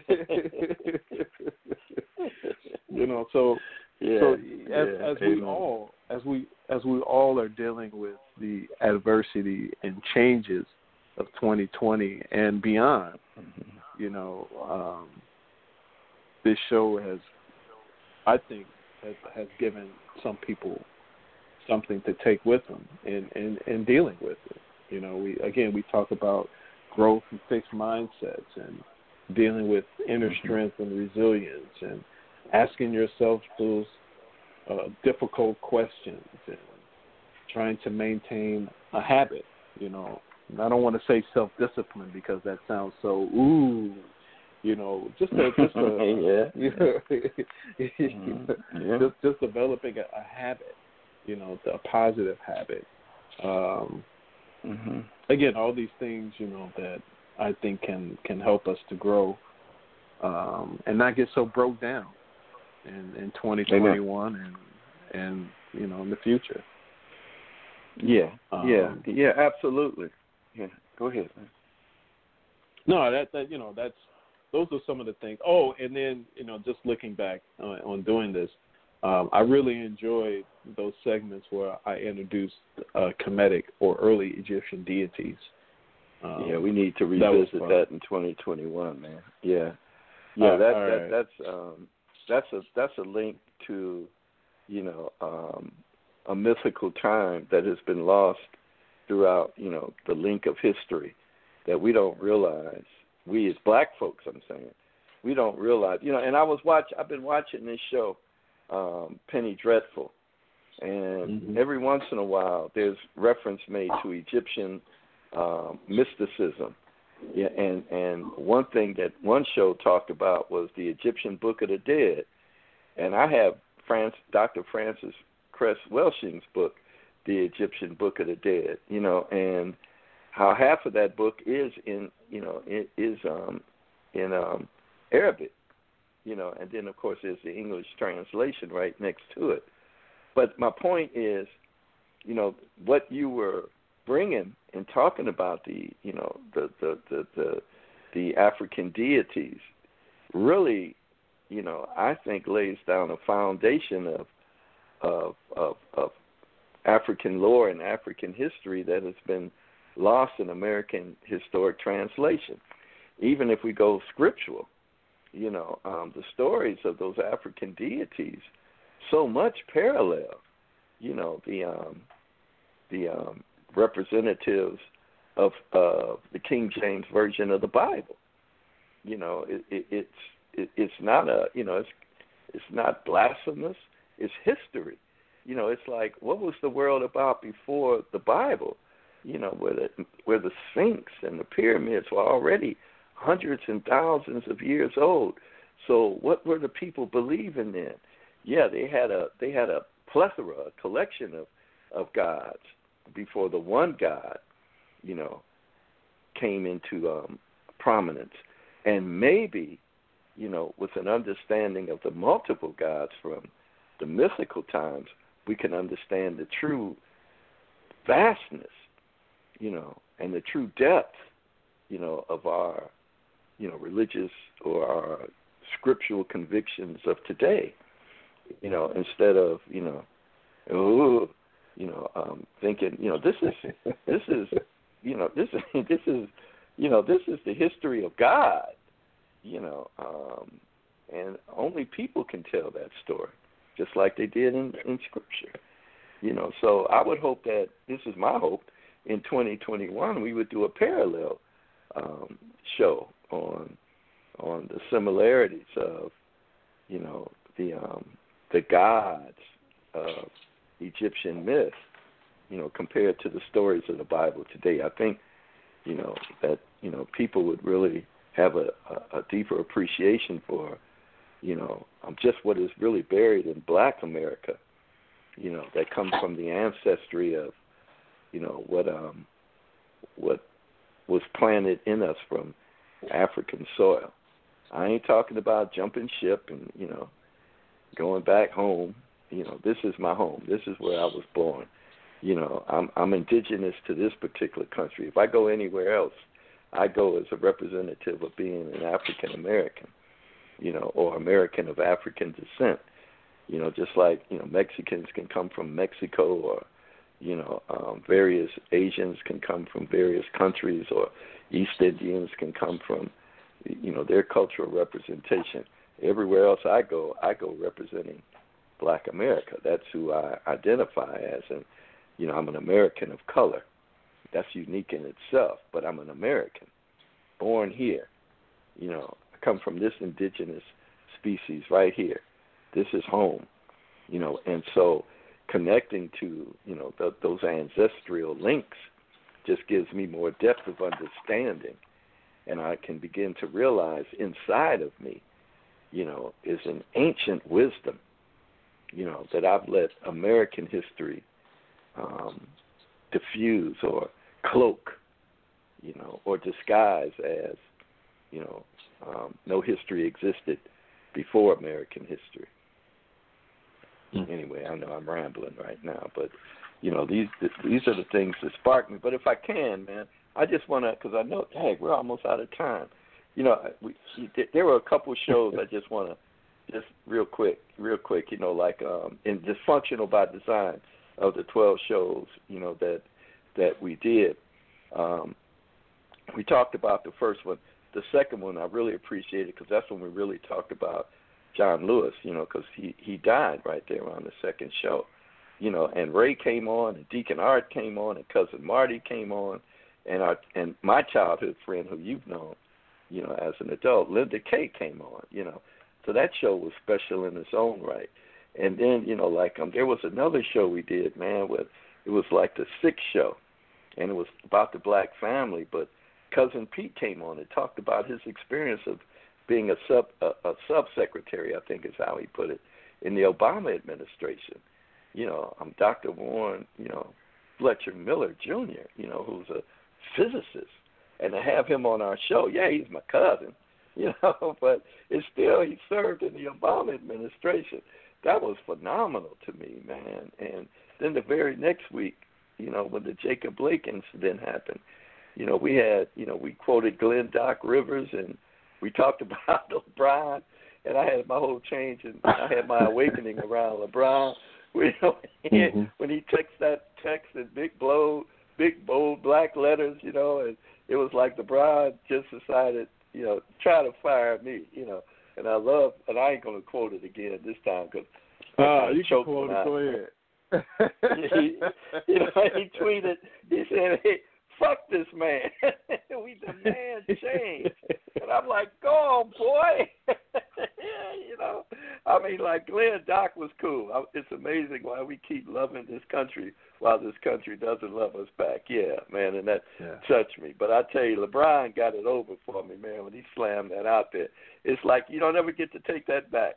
And it's like he knew that, you know, and he put it out there, man. That was an amazing show for me. And we listed all of the black females that had been killed since the, mm-hmm. since I think it was yeah, 1996. You know, yeah, 25 we listed, and in that list we didn't even include Sandra Bland and Breonna Taylor.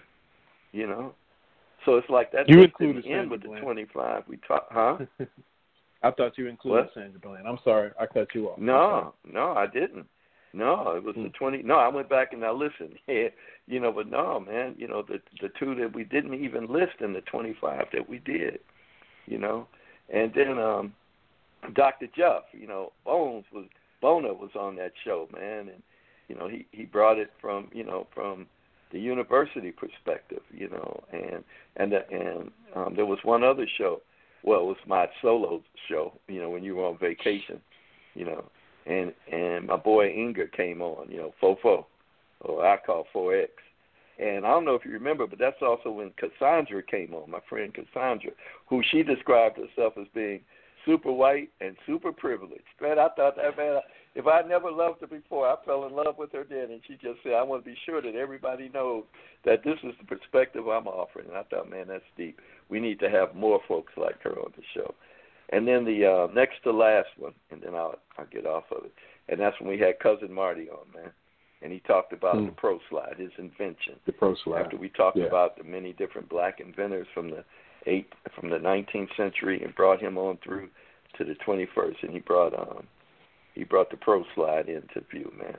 Those were very special shows to me. But to listen to them all, the first thing I became very much aware of is the quality of content that we've offered since um, since undertaking this this joint venture back in July, man. And I just wanted to close on those highlights, man.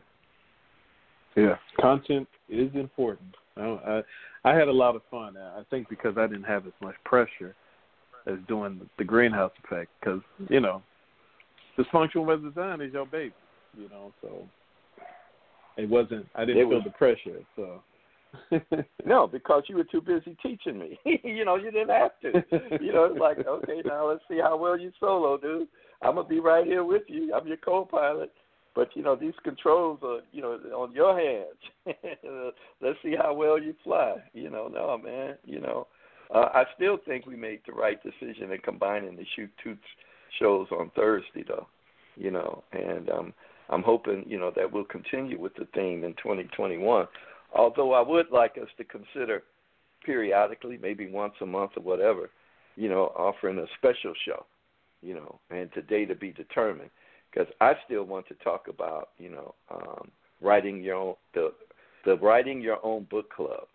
You know, I, Right. I really feel uh, a strong push to um, develop something that will inspire um, black folks to start writing their own script in whatever form it takes. yeah, I don't know Yeah, if Jan I- is I'm- still on or not, but I'm watching this lady on um, on MSNBC, and she has one of those um, clips in her nose that gives off this aroma aromatherapy like um, scent. I just happened to see that. You know, I'm sorry, man, but go ahead. You know, that's kind of Yeah. deep to see Well, it, and I one know of what the it things- is. And reminds me, I haven't put my order in yet. go ahead.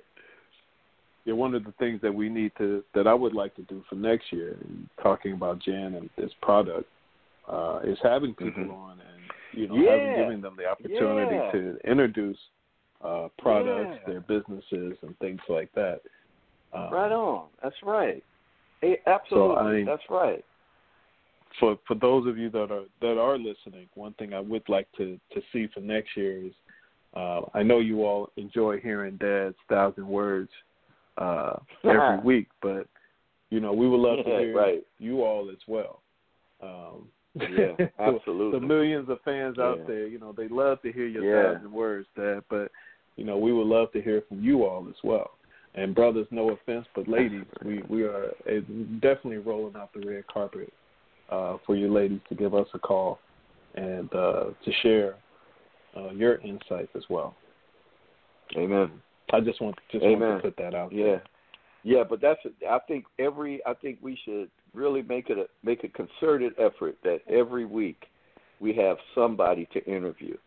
You know, some not just people calling it, but somebody to interview. You know, on the show, just to bring whatever they bring. You know, Yeah. and um, yeah, I, um, I, I, yeah, I agree. I, I think you know the the the the um, the female persuasion hasn't you know been um been a strong suit on our part, no question about it, as far as interviews. You know, um, I think the following though, especially like in the chat room, has been stronger, you know, um female than male by a long shot. You know, Yeah. um I don't know about Yeah. the overall viewing, but definitely, man, I'm hoping that we'll really push to have somebody every week come on to sell their wares, whatever it may be, man. You know what I'm you know what I'm saying? I know what you mean. I know what you mean. I know That's what a great saying. idea, man. I love that. Right on, Wilfredo. Man, that's right, Charles. Yeah, I forgot to tell you. Yeah, uh, Wilfredo is really his name. That's just what I call him because that's what my brother, oldest brother, used to call me until Wilfredo has another child. He's stuck with the uh, with the hand me downs. All right. All right, man. That's Uh, all I got. son man. that I would this name is Your, this is Yeah. your, yeah. This is your this is your play in the land from this point. But man, great idea. That's definitely, man. I'm hoping what we'll really push. You know, heck, I'm saying come 2021, like that's a year away. That's just a week away. Not even that. Not even that. Right on. It's a it's Yeah, a bad that's binge right. away, you know. yeah, yeah, I'm talking as far as our shows are concerned. Yeah, we're already we'll be into we'll be elbow deep. You're right, a bad binge. We'll be Yeah, already. Funny guy. Already. Yeah. Right on, man. Right yeah, on. this has been a, a a heck of a year. You know, however you want to look at it, whatever your perspective is, ladies and gentlemen. Um, but hopefully, there's something that you learn from it to improve from next year, because that's really what it's always about, right? It's about improving um, year after year, right? Um, there's a couple of things. Yeah. A uh, couple of uh, things that I just wanted to just share real quick from previous shows and just previous discussions, um, and just kind of helping everyone to be better. Um, and just a couple of key points, and we've talked about it before. Just knowing who you are and being comfortable with the skin that you're in, as they say. Be happy with yourself. Take moments to spend time in silence uh, and develop a routine. Like I said, we're we're saying habits, not self discipline and all that stuff, but just develop some some good habits. Um, create a good circle, a right circle. Build positive relationships, and you know, exercise. Take care of yourself as well. So just a couple of things I just wanted to. Oh, and connect with your source of power. Um, religion, spirituality, whatever that means to you all out there. Um, but um, I, I really want to get on that writing your own story and finding out your why um, and finding your purpose. You know, um, we have a lot of weapons at our disposal, and um, Amen. and I mean that spiritually. You know, but it's a matter of how to find it, and then once we find it, it's like how do we use it?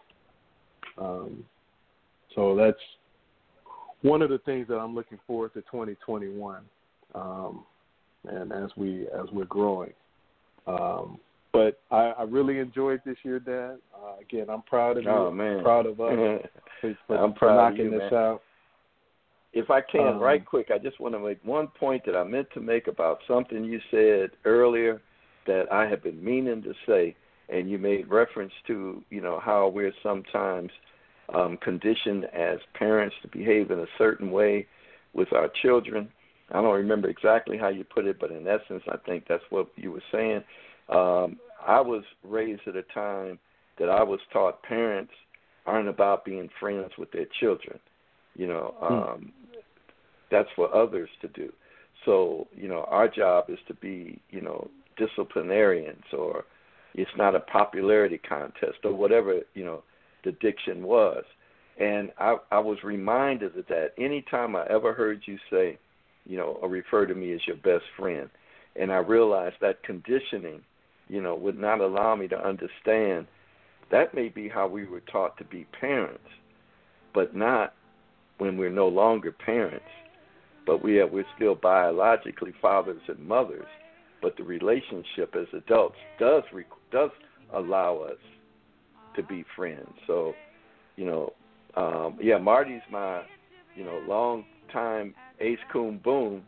But I tell you, man, you're definitely my best friend in spirit, brother. No question Yes, about sir. it. Yes, sir. Ladies and gentlemen, the Lions historian, my dad, Bill Green. It has been a blast. It has been a Yeah. blast. Amen. Um, Amen. One last Happy thing, New ladies Year, and man. gentlemen. Happy New Year. One last thing. Remember, you know, be patient. It takes longer to create and pursue your vision than it does to decide to go after it. Trust you are always progressing in your journey, and it's up to you to find the blessings and where they are. You can't be happy on your way if you don't think you're enough or capable of doing what it takes to make your dreams happen. Start believing that everything you do is enough. It is. Happy New Year, ladies and gentlemen. Remember, we are in the fire before rising from the ashes. The question is, who are you going to be when you rise out those ashes? Be in the present. My man. Uh, don't let perfection get in the way of your accomplishments. Happy New Year. You guys be safe out there. And uh, again, Happy New Year. See you all in the new year. Good night.